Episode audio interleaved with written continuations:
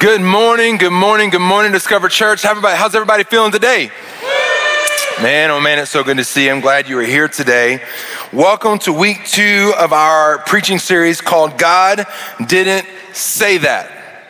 It's a teaching series where we are unpacking five popular untrue statements and trying to trying to see what is true and how we need to orient our lives around them. Because if we orient our lives around these five very popular truths, we'll either end up doing something that is at, at least very, very silly, or we could end up doing something that is super, super harmful to ourselves or those around us. And so we're unpacking this, and I'm glad that you are with us today. I'm really excited about our worship night tonight. I hope that you will come join us. It's going to be a good time. I want to give you a quick update. Some of you may or may not know uh, Pastor Chris is doing his Ironman today in Chattanooga. Chattanooga, and I am looking on the app right now, and he is currently uh, about halfway through mile 42 of his bike ride. Uh, as you were getting up this morning, uh, he got in the, in the water at about 8 o'clock this morning and swam for a lot longer than I've ever swam. And uh, he's already 40 something miles into a 100 and some odd mile bike ride, and then he's going to run a marathon. So uh, sometime around 7:30 or so, when we're in the middle of our worship night, he'll finally be done with his work for the day. And uh, so anyway, if you think of it, pray for him. Excited for him, proud of him. It takes a lot of dedication, commitment to do something like that, and uh, just a lot, a little bit of crazy. I'm not crazy enough to do that. Uh, listen, if this is your first time with us, my name's Journey, and it's so good to see you. Uh, hey, listen, if you are new with us, on the bottom of your handout, would you fill out the bottom portion of that at the end of the service? We're going to pass some buckets around. We'd love to connect with you, get to know you, or come say hello. I'll be standing right up here and love to be able to meet you. Last week, we unpacked this statement that God helps those who help themselves. And what we learned is that, um, that that's not really true that as you're going to see in the case with every single one of these, these five statements that we're going to unpack, that there are some truths in it. There's some things about them that are true, but they're not fully true and there, there leads to some weird stuff. And so what we learned last week is that um, a better statement would be to say that God helps those who are helpless.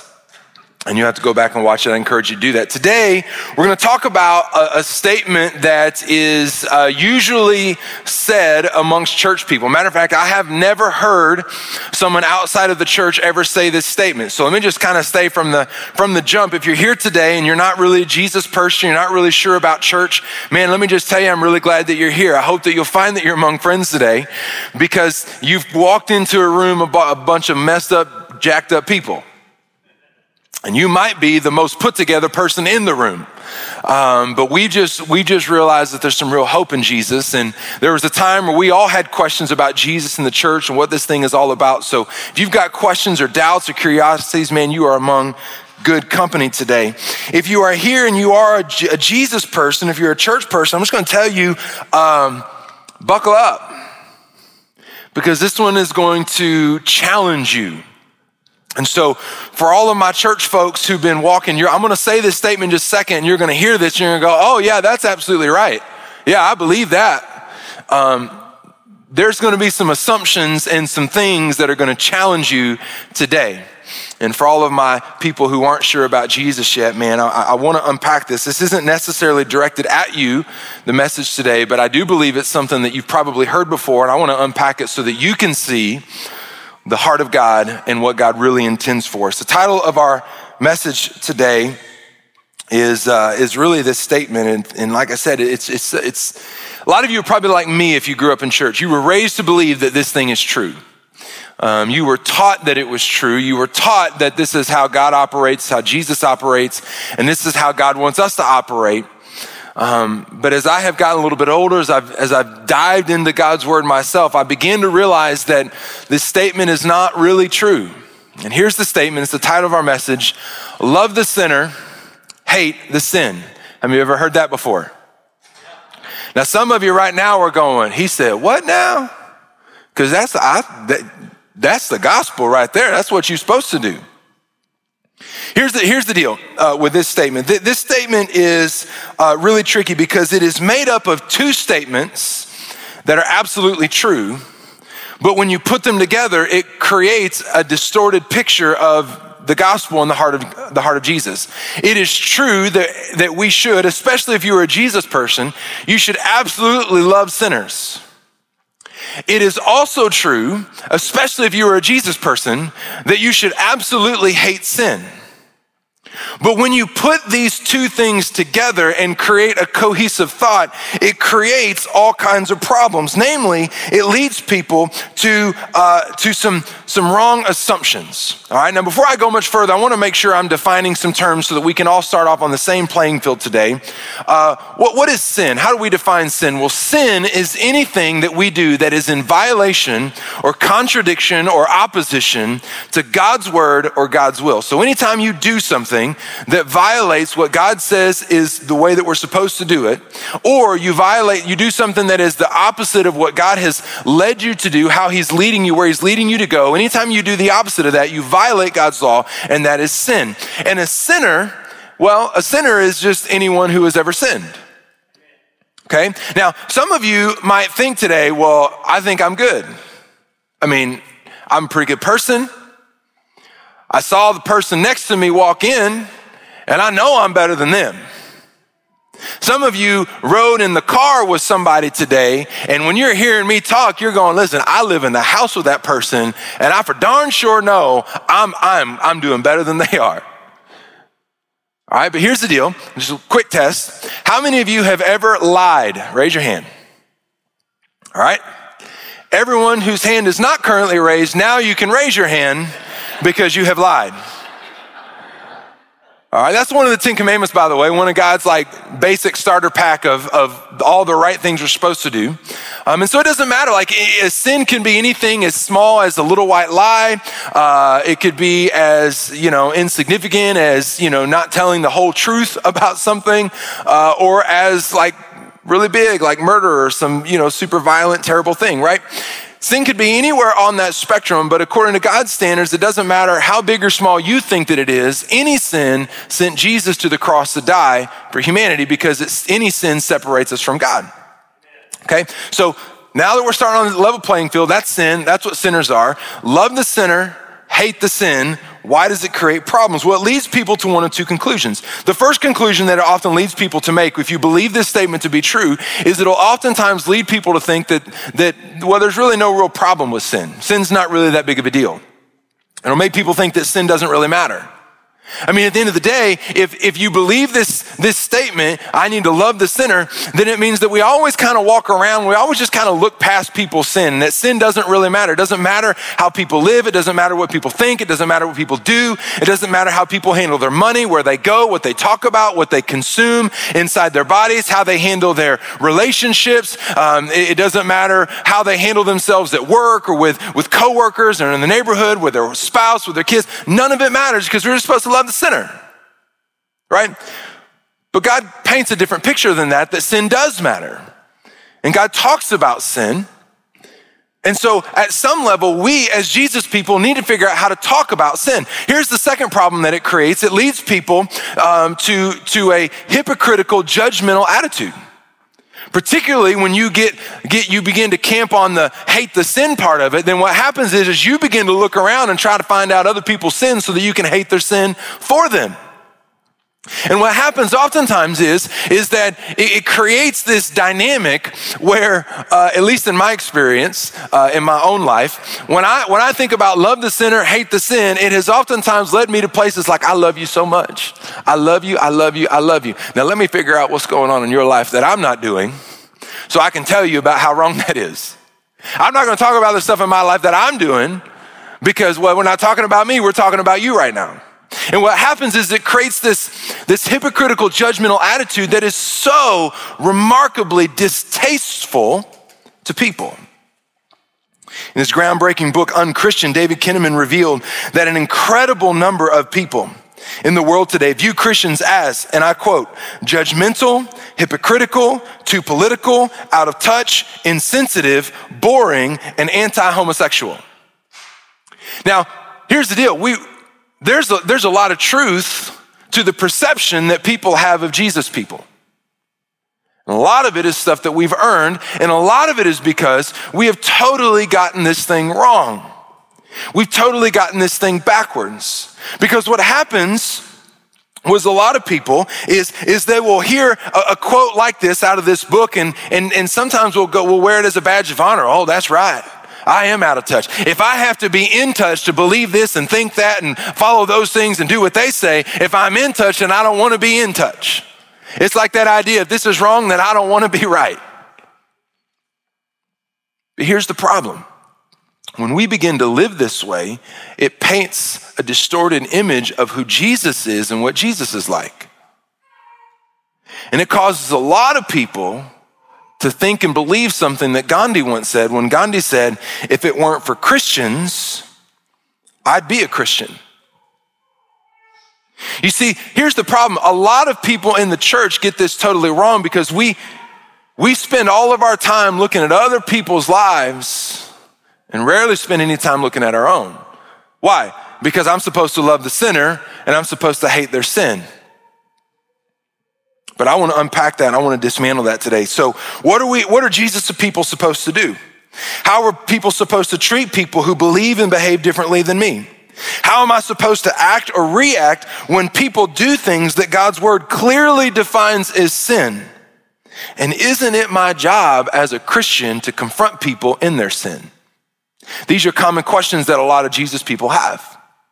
And I want to dive into God's word today to begin to unpack this. Open your Bibles to 1 Corinthians chapter 5. 1 Corinthians chapter 5. As you turn there, let me give you a little bit of context about uh, Corinth and what's going on in this letter that the Apostle Paul wrote. Corinth was the uh, first century version of Vegas today. Uh, it was it, it, was it was like what happens in Corinth stays in Corinth. Corinth had a reputation as a place of parties and drunkenness and all sorts of sexual immorality. I've been to Corinth. I've seen uh, the, the, the, the, temple ruins of uh, to, to the goddess Aphrodite, which was um, all about the god of sex and all of this stuff, and learned about the things that have happened there. The second thing you need to know is that the Apostle Paul, this is for all my Bible junkies out there, the Apostle Paul started the church in Corinth uh, during his second missionary journey. He was there about 18 months and then he left. And it's in his third missionary journey that he writes this letter of First Corinthians. And the third thing that you need to know is you need to keep in mind that the Jesus movement in that day was still under Roman government. So they didn't have a bunch of big gatherings like this, at least not in Corinth. The church in the early days uh, in the, of the Jesus movement would have been like house churches. So th- this is stuff that's a small setting, it's a small environment, and, uh, and people are gathering in people's homes for what's going on. And Paul opens up 1 Corinthians chapter 5, and he talking about some of the nonsense that's happening in Corinth. Now I'm just going to brace you uh, because this next part is a little bit PG 13. This is what Paul writes. If you're with me, 1 Corinthians chapter 5, let me hear you say amen. Here it is, verse one. It is actually reported that there is sexual immorality among you. Paul's saying, I ain't even there. But somebody has told somebody that told somebody that told me that there is some, some weird stuff happening, not in Corinth per se, but in the church of Corinth. And then he qualifies it and he says, and such sexual immorality is not even named among the Gentiles. He's saying, what, what I heard that is happening is so twisted that the Corinthian folks don't even do this. The Corinthian folks will look at that and go, oh, yeah, that's weird. And this is what's happening that a man has his father's wife. He says, somebody told me that while y'all are gathering up for church, some dude is in a back corner with his stepmom doing stuff. Now, a lot of people talk about, oh, I wish we could just go back to church in the old days, the first century. Can I just tell you something? Lord, if I'm lying, I'm dying. Please don't ever let this happen. Lord, I pray I never have to stand on this, on this stadium, on this podium, on this stage, whatever I'm standing on and have to tell my church, bro, stop doing that with your stepmom while church is happening.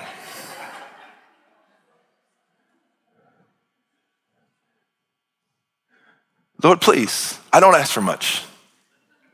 That's what's happening. That's what's happening. That's what Paul is writing to address. And he's angry and he's embarrassed. He's embarrassed that this stuff is happening because these are people that have supposedly surrendered their life to Jesus. These are people who have supposedly said, man, it's Jesus and that's it. These are people who are supposedly talked about, man, I love Jesus with everything that I've got. Yet this dude and his stepmom in the back of the, and the, and doing the, and remember, this is a house church. It's not like nobody knows. They all know. You can't hide that. And Paul's mad not only that it's happening, but he's mad that nobody in the church has done anything about it. He says this, and you are puffed up and have not rather mourned that he who has done this deed might be taken away from among you. He's basically saying, you talk about how you're, oh, Paul, we were, we're letting you know we're doing so good. Man, we're so tight to Jesus. Man, we've never been closer to Jesus. We're so, woo, Jesus and the Holy Spirit. Yes, we're so good. Y'all acting like y'all are all put together spiritually, but this is happening under the walls and the roof of where the church is, and ain't nobody said anything about it? And then he says, uh, where am I? I'm in verse three. For indeed, I, as absent in the body but present in the spirit, I've already judged. He's saying, listen, I'm not even there, but I love y'all. I'm present with you spiritually. Like I care about y'all. I started that thing. I turned it over to y'all and trusted y'all with it. I'm not even there, but I'm with you in spirit. And I'm telling you that, uh, that him who has done this deed, I've already judged him. He's like, I, y'all need to understand there are some things that you need to get upset about. There are some things that you need to be willing to judge and go, that's not right. Notice what he says next in verse 5 deliver such a one as uh, to Satan for the destruction of the flesh. Basically, he's saying, You may not judge him, but I will. And in the name of Jesus, y'all need to tell that dude and his stepmom, you need to spend, you, you need to get up out of here for a little bit. You go, Oh, that, that doesn't sound very grace filled, very, you know, that just, you know, we don't need to do that. I want you to notice why. Paul answers why. Why, Paul, would you do that? Why would you tell somebody who is a Christian who is struggling in something that, that they might need to spend some time outside of the walls of our little house church for a little bit to work on some things? He tells us why. That his spirit may be saved in the day of the Lord Jesus. You know what he's saying? He's saying you need you somebody needs to stand up to this dude and say, "Listen, we don't do that here." That may happen out there, but that's not how we operate. We are supposed to be different. And he needs to know that it's not okay. And you're not doing him any favors by ignoring it and go, well, we'll just love the sinner, hate what he's doing, wish he wouldn't do it in so and so's bedroom while we're all trying to have church, but, you know, love the sinner. What Paul does next, he spends the next few verses and he, he talks about sin and he uses the metaphor of leaven, which is yeast, as, as, as what happens with sin. You know, if you've ever made bread, I like to make, every Christmas, I like to make some cinnamon rolls because I'm a cinnamon roll junkie and I, it's a labor of love. Don't ask me to make them for you because if I make them, I'm eating them. All right? Um, but you put a little yeast into a lump of dough and you let it sit and what happens is, is it, it changes the molecular structure of the dough and it begins to react chemically to do things that it would not normally do unless the yeast had been introduced to it. And what he does is he talks about that's what sin does. That's what sin does in someone's life. That when sin is introduced into the life of someone who proclaims to be a follower of Jesus, then it causes them to do things and become something that they should not normally do and should not normally become. He also uses the same metaphor, by the way, to talk about sin not only in the individual, but sin in the church. That when we allow sin to be in the church, it creates a distortion that messes with the view that the outside world sees when they look at the church. And then Paul says in verse 9, and as he writes this, he creates, um, he, he, he clarifies something that was obviously a misunderstanding. Verse 9, he said, I wrote to you in my epistle not to keep company with sexually immoral people. Now, we don't know when he wrote his other thing. We don't have that. Um, but he, at some point, he had written something else before he wrote First Corinthians to them, and he said, "Listen, y'all don't need to hang out with sexually immoral people." And basically, the Christians had taken this as like, "Oh, okay, Well, we're in Corinth, and like all we got to do is look out the window and go sexually immoral, sexually immoral, doing what with who, and I can't even say that because I'm in church, and right, like it is. I'm in Corinth. It's not hard to find people who are sexually immoral, and so what was happening was is the Christians in Corinth were going, okay, Paul, we got it. That's exactly what we'll do. We will come into our little Christian bubble, us four and no more. We will bury our heads in the sand, and we ain't going to interact with anybody that is out there because we don't want to be like them. We, we, we, don't want, we don't want their stuff to rub off on us that we might become unclean or something wrong like that. So we'll just, we'll just get in our little Christian bubble, we'll get in our little Christian compound, and we'll just stay right here with all of our Christian friends. And my Christian kids will only hang out with other Christian kids, and we'll ever go to go see Christian movies, and we'll ever go to Christian restaurants, and we'll ever go to Christian this and Christian that, and we'll just create our own little subculture where all we'll ever do is just our own little Christian things. But notice what Paul says. Verse 10. Yet I certainly did not mean the sexually immoral of this world. So now what he's saying is, is here's what you gotta understand. I didn't mean that you don't hang out with the sexually immoral of this world. When he says of this world, he's talking about people who are not born again. He's talking about people who are not followers of Jesus. He's talking about unbelievers and non-Christians. He said, I certainly didn't mean that you don't hang out with people who don't yet know Jesus, who are sexually immoral. He goes on and he says, um, or people who are covetous or extortioners or idolaters, since then you would need to go out to the world. He said, Listen, I didn't mean that you don't go out there. You know you've got to go out there to tell people about Jesus. So if you thought I meant just bury your head in the sand and just do your little Christian compound thing, y'all got it twisted. Instead, notice what he says. Verse 11. But now I have written to you not to keep company with anyone named a brother. Basically, what he's saying now is he's saying, listen, I didn't tell you not to hang out with sexually immoral people out there. What I intended is that you don't hang out with sexually immoral people who are in here. And not only don't hang out with brothers and sisters in Christ who are sexually immoral, who are covetous, idolaters, revelers, drunkards, and extortioners, not to even eat with such a person. He's saying, listen, if you have those kinds of people inside the walls of the church, He's not talking about somebody who's still kind of in the process of figuring out how to follow Jesus. That's not what he's saying. He's saying that for the people who are in the church who proclaim to be followers of Jesus, who say, Yes, I love Jesus and I'm following him, but their life still models a life of uncontrollable sin, he's saying you need to create some distance with them. He said, you need, you need to not eat with him. And in their culture, when he says eat with him, he doesn't mean that you can't, can't talk to him. He doesn't mean that you have to ghost them, not text them, not respond to them, ignore them. No, he's saying don't have fellowship with them. Don't hang out with them. If they, if they are in your, if they're in your running group and, and, and you, you do your thing and that's who you always go hang out with, he's saying, listen, you need to create some distance between you and them in the name of Jesus. And here's why. Because when you as a Jesus person, hang out with another Jesus person who proclaims to love and follow Jesus, who is sexually immoral, doesn't in any way allow God's word to define how they handle their sexual acts with other people, especially those that they're not married to. When you hang out with Jesus people who desire and seek other people's stuff, I, I, I, don't want, I wish I had that instead of them because they're covetous.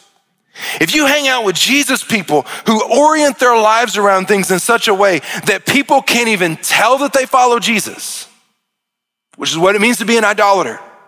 If you hang out with Jesus people who are criticizing people in cruel and mean ways, which is what it means to be a reveler. If you hang out with Jesus people who are consistently getting drunk, and if you're hanging out with Jesus people who use their power and influence to get money for their own benefit,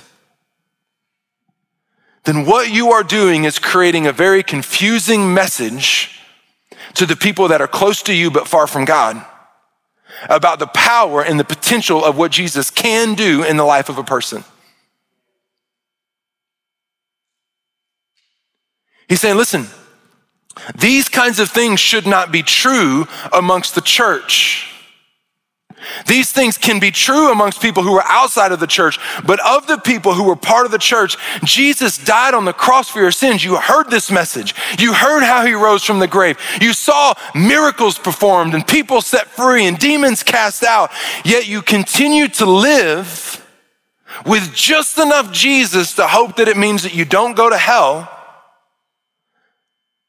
but you're not pursuing Jesus so that you can experience the radically amazing and powerful and miraculous things that He can do in your life. When you begin to hang out with those people, people start asking, well, what, well, who is this Jesus and what is Jesus really capable of? And why would I want what they are selling when there's nothing about their life that looks any different than mine? He closes by saying, For what have I to do to judge those who are outside? Do you not judge those who are inside? He's saying, What do I have to do to judge with? It's not my job to judge people who are not in the church, who don't proclaim to love and follow Jesus. They don't believe like we believe, so why would I expect them to behave like Jesus wants us to behave? However, do you not judge those who are inside? Do you not understand that it's your responsibility amongst the church to create some, in a loving way, to create some accountability so that we can become more Christ like in the way that we live our lives? You go, man, Jern, this is like, ooh. I don't like it when you preach that way. Can I tell you the reason why I preach this way? Because if what I just described describes a portion, or area of your life, it is an area of your life where you are shortchanged in the work of God in your life. And when the devil says that he comes to steal, kill, and destroy, he will do it by making you think you got enough Jesus, you don't need any more. When you begin to think that way and live that way, you handcuff the Spirit of God from working in your life to restore relationships and to set you free from bondage and to break the chains of addiction and to cause you to continue to live with anxiety and depression and the cloud, the sky is falling and, and, and to never be able to feel like you can live in the sense when Jesus said in the end of that verse in John chapter 10 that I've come to that you may have life and have it more abundantly. That's why I preach that way, not because I'm mad at you. But it's because I love you, because God loves you, and God wants something better for you than the counterfeit things that the world is offering you. He closes with this last verse in verse 13. He says, But those who are outside, God judges. Therefore, put away the evil person. The evil person, by the way, he's referencing is not, is not the person who is outside the church. He's saying the evil person is the person who is in the church that proclaims to follow Jesus, but nothing in their life is oriented to reflect that Jesus has ever touched their life. So many churches get this backwards. So many Christians get this backwards. We oftentimes spend most of our lives looking out at the world and going, I can't believe you're doing that. I can't believe you voted this way. I can't believe you think that. And they can do this and they can do that. And these things are okay. There's something totally wrong with all of you. And what, meanwhile, while we're inside the church, we hear about things that, that, that, that may or may not be going on in people's lives, or we never talk about the stuff that's going on in our lives. We never get honest about the patterns of sin in our own life because we just love the sinner. We love the sinner and, and, love and grace and harmony and unity. And, you know, let's all just, just hug and, and let, let, let's, let's not go through the process of refining. Let's not go through the process of purifying because it hurts. It's painful. It gets hot. I don't like that. I don't like people in my business. I don't like people knowing too much of my stuff. I, I you know, that's a little too close. I don't want people judging me. Da, da, da. Can I tell you that God is trying to convey that the role of the church is to walk in such closeness and such trust that we can be honest about where we're struggling, not so that we can feel the guilt of shame and condemnation, as a lot of churches and a lot of Christians have done, by the way. But when, they, when they've done all kinds of terrible things to point things out in people, instead of loving people and let, recognizing that I got issues too, we all need the power of Jesus in our life we need to be able to live in such a way that we can be honest about the things that we're struggling with. Love the sinner, hate the sin. No. I think the better way for us to think about it is recognizing that that idea, that statement is never once recorded in Scripture. Love the sinner is never recorded in Scripture.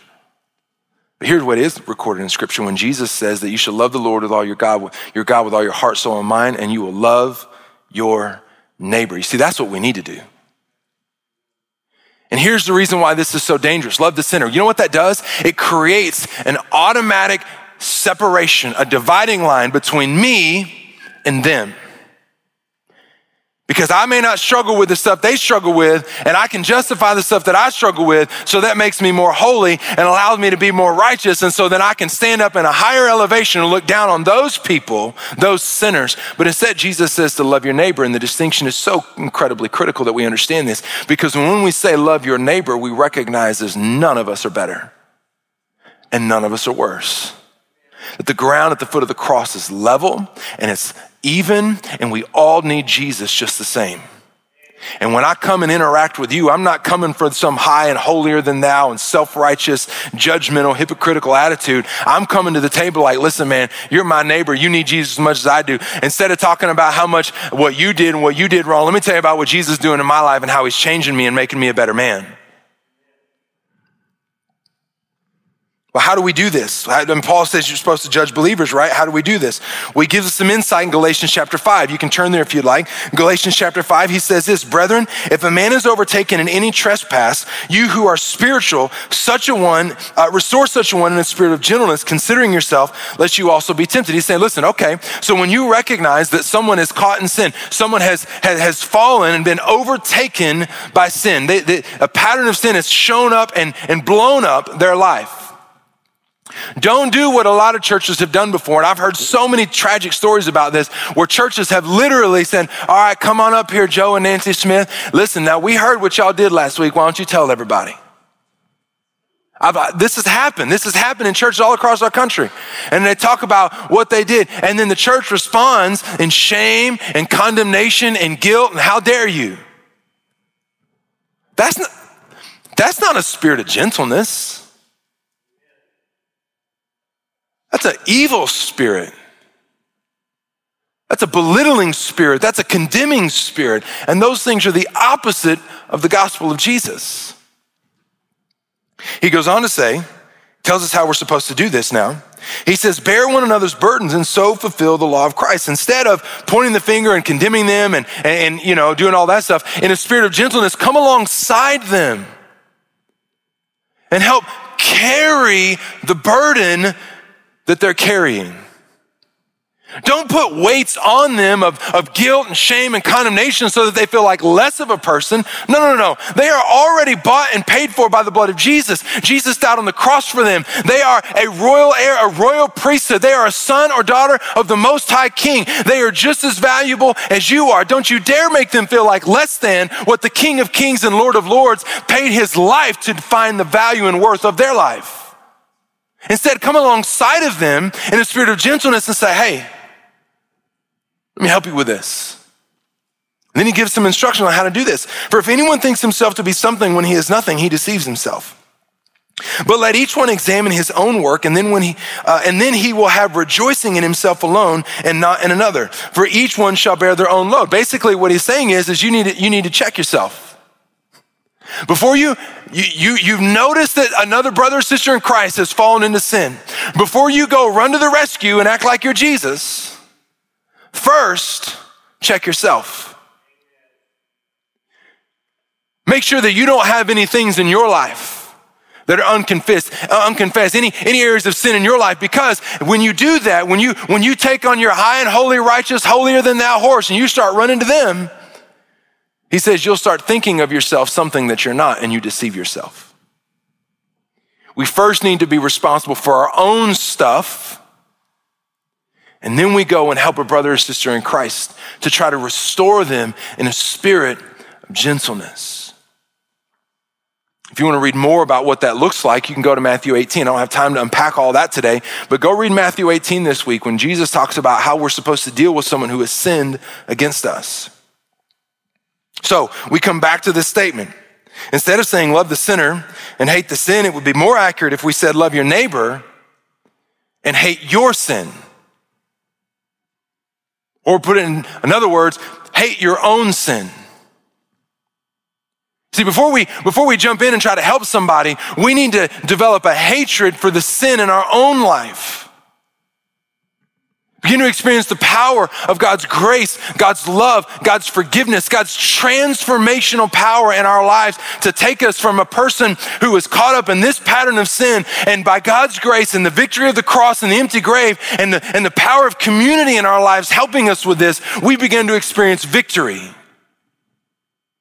We need to love our neighbor.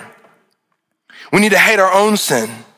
And the final element, which really paints the complete picture now of what Jesus wants for us. After you've loved your neighbor and hated your sin, then and only then confront your fellow Christian.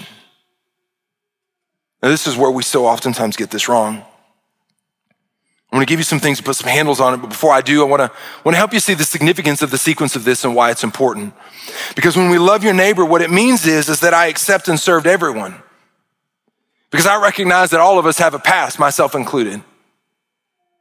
I, don't come in a, in a spirit of condemnation or judgment or already just assuming you are a sinner, even though you are and I am. I just assume that, that you're my neighbor. Before I met Jesus, I needed just as much help as you do. And now that I've met Jesus, I need more help than you do because now there's a standard whereby God wants me to live my life by. When you hate your own sin, it means that you confess to God and to those that you've sinned against. You seek their forgiveness, and then you also accept or, or, or hand out or, or display forgiveness to others when they come and do the same to you. Holding on to grudges and unforgiveness is sin unto itself. And when we confront our fellow Christians, we do so prayerfully being mindful of the relationship that we have with that person. I want to close today by just kind of unpacking this idea of confronting fellow Christians because, man, can I just say, I've screwed this up so many times because I believed, love the sinner, hate the sin. There's been times as a pastor where I've confronted somebody in an area of sin that um, I thought I had enough of a relationship with them, and, um, uh, and, and certainly they had chosen to be a part of our church. And so, in so doing this, and listen, I'm trusting you as my pastor. But what became clear as I confronted them in some things that they saw me as a friend, but not a pastor. Now, part of that I don't fully understand because God has given me a mandate as, as the pastor of Discover Church that when you, when you plant your anchor here at Discover Church, when you, when you say, man, this is the church that we're going to be a part of, God has given me a responsibility to care for your soul. That doesn't give me a, a, a hall pass to just come and start throwing hate and condemnation and judgment on you. No, at time it means encouragement. At time it means training you uh, so that you can walk in the purpose God has for you. And at times it means confronting you in an area of sin. And so, so there's sometimes where I don't fully understand how someone would choose to be a part of our church. They would choose to have me as their pastor. And then when their pastor comes to try to confront them in some stuff that is clearly out of alignment with God's word, they draw a really hard line in the sand and say, I like to have you as my friend, but I don't want to have you as my pastor. Here's the deal. I've had to realize that some people aren't, aren't ready for me to be a pastor in their life because some people haven't positioned Jesus as the Lord of their life. And so when, when Jesus sends me as, his, as one of his, his people to care for the people, they're not ready for that, and that's okay. I've had to come to terms with that.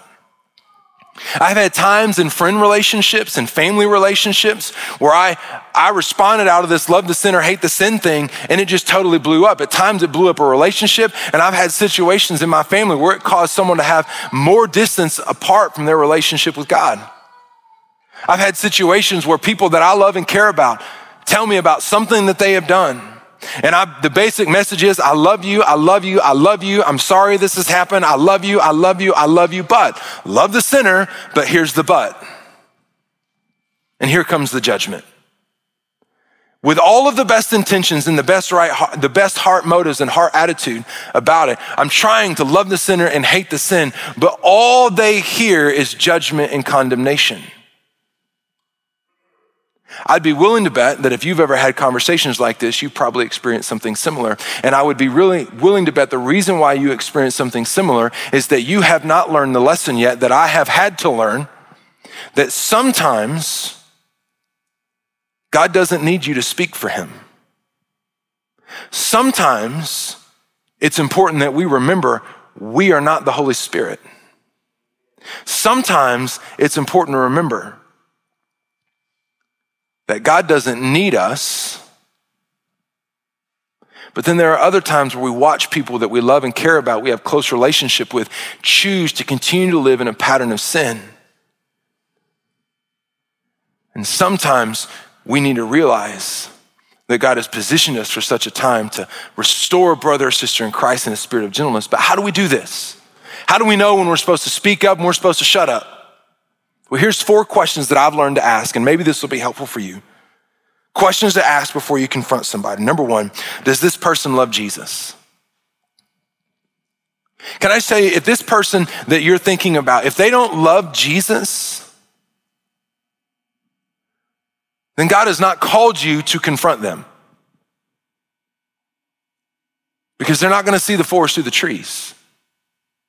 Jesus does not confront us in our sin before he died for us on the cross. Here's question number two Does this person want to grow spiritually? Is this a person who um, their life and the patterns and the disciplines of their life have modeled that they desire to continue to grow in their relationship with Jesus? Or is this person like unfortunately a lot of Christians are, I got just enough Jesus to make sure I don't get I don't go to hell. But you know, I mean, that's enough. I don't need any more. Here's a third question. Am I a person that they look to for spiritual direction? Can I tell you, this is the question that has tripped me up a lot? Because I've had to come to terms with the fact that even though that I'm the pastor of this church, that there's a lot of people that don't want to look to me for spiritual direction. I don't take it personally. I, it, it's not a personal thing.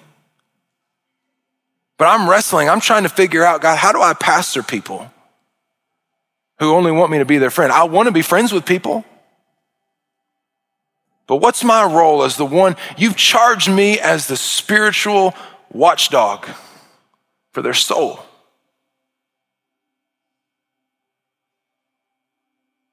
Can I tell you, it's really bitten my butt in non church related relationships where I thought that because I'm a pastor, it's my job to speak into certain things. But that relationship, that person never viewed me as a spiritual influence in their life. Here's the last question Am I equally concerned about my own sin? Whatever it is that I see in somebody else's life that clearly doesn't match up or add up to God's word. it bothers me. I'm concerned about what it's going to mean for their life, what's going to mean for their kids or their spouse or their career, their walk with Jesus, whatever. It's not a wrong thing to see those things. It's not a wrong thing to be concerned about those things. But according to Galatians chapter 5, we need to stop and ask ourselves the question God, before I, before I go and speak into that situation, is there an area in my life that I'm missing that I should put this much energy into in my own walk with Jesus? Are there people that I'm confessing things to? Are there people who are praying for me? Are there people who are aware of these things in my life? Trying to help me become more like Jesus in the way that I want to try to help this person become more like Jesus. I want to leave these questions on the screen because here's what I want you to see. Here's what I've learned. If the answer to any one of these questions is no,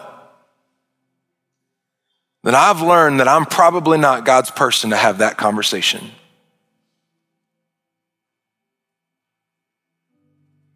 And that when I'm motivated by love the sinner, hate the sin, when the answer to any one of these questions is no, they won't feel the love. They'll only feel the condemnation and the judgment. Here's what else I've learned. When in a situation where I feel like there's something going on in someone's life that I love and I care about, and the answer to all of these questions is yes, then I've learned that I am the person that God has called. Put me in, coach. in a spirit of gentleness, after having spent much time in prayer and studying and reading God's word about how to confront people in sin, that I am the one that the Holy Spirit has chosen in this moment, in this season, in this person's life to speak into them. So, like the man in 1 Corinthians 5, his soul will be saved in the day of the Lord, not necessarily from the terms of going to heaven or going to hell, but so they don't continue to live in this pattern of sin and reap the whirlwind that's going to come from it. So, what have we learned today? Love the sinner, hate the sin. It's a false statement made up of partial truths. That's why it's tricky. But I believe a more accurate depiction and a more careful handling of God's word would lead us as Jesus followers to love your neighbor,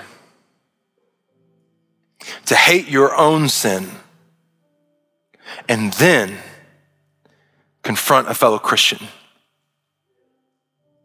And if we would live that way, it would allow us to model what Jesus said would be the hallmark, would be the thing that would draw unbelievers to not look at us as Gandhi did and say, if it wasn't for the Christians, I would be a Christian. It would help us to realize what our greatest leverage is. It's not our opinions. It's not our judgment. This is going to be controversial. Can I tell you that the greatest leverage you have as a Christian is not the truth that you hold in your hands every time you hold the Bible? The greatest leverage that we have in the lives of people who are close to us but far from God is love. But don't love the sinner and hate the sin. Love your neighbor, hate your own sin, then confront your fellow Christians. Let me ask where you are today in your relationship with Jesus. Perhaps you're here today and you got all kinds of questions about all this Jesus stuff. And listen, i tell you this I'm not here to judge. In fact, Jesus himself said in John chapter 3 that it wasn't his job to judge. He said in John chapter 3, after the big famous verse, for God so loved, there it is, the leverage point, the whole world that he gave his own son, that anyone who would believe in him would not perish but have everlasting life. In the very next verse, Jesus paints it for us that he doesn't even come to judge. He said, Because the Son of Man has not come to condemn or judge the world, but that through him the world could be saved. That's you, and that's me. At Discover Church, we exist to see our city changed by Jesus, one life at a time. If you'd like to take your next step of faith today, text the word faith to 816 203 1835. Again, that's the word faith to 816 203 1835. If this is your first time listening, we'd love to connect. Reach out to us on social media and let us know that you found us through the Discover Church podcast. Thanks for listening.